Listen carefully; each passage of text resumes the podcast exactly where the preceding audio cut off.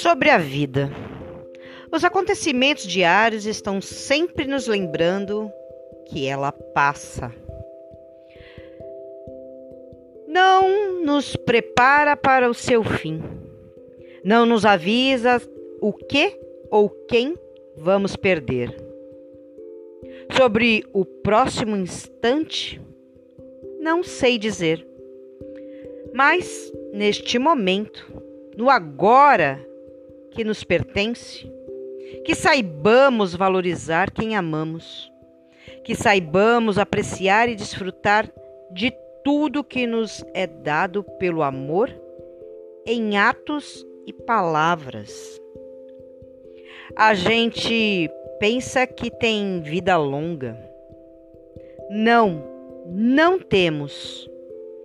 Tudo acontece em uma fração de segundos. E nem sempre temos tempo para dizer e fazer tanta coisa que a gente não diz, que a gente não fez. Ame, perdoe, viva, agradeça e não perca um só minuto com aquilo que não te faz florescer por dentro. Não se alimente daquilo que não faz bem ao seu coração.